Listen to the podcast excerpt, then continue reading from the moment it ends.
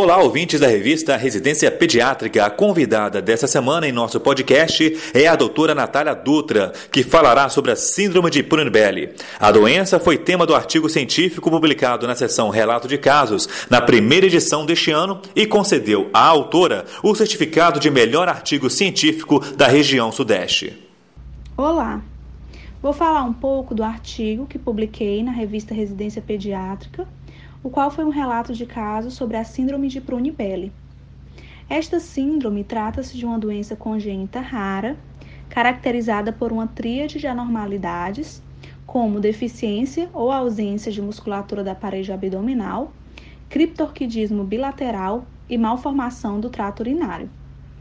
Eu fiz um relato de um paciente recém-nascido do sexo masculino, nascido de parto vaginal, a termo, APGA 9 no primeiro minuto e 10 no quinto minuto.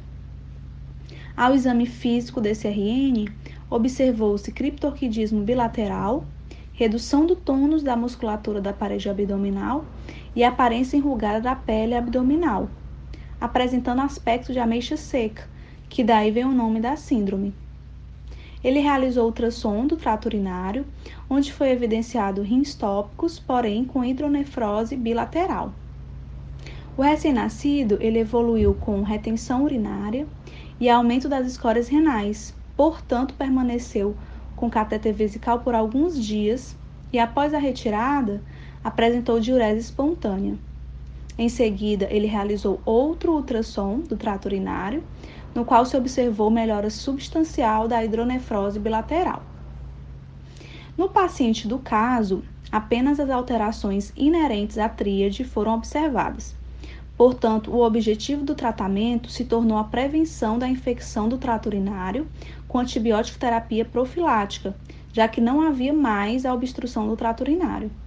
O recém-nascido foi encaminhado para a cirurgia pediátrica, a fim de avaliar o tempo adequado para a correção do criptorquidismo e para a realização da abdominoplastia.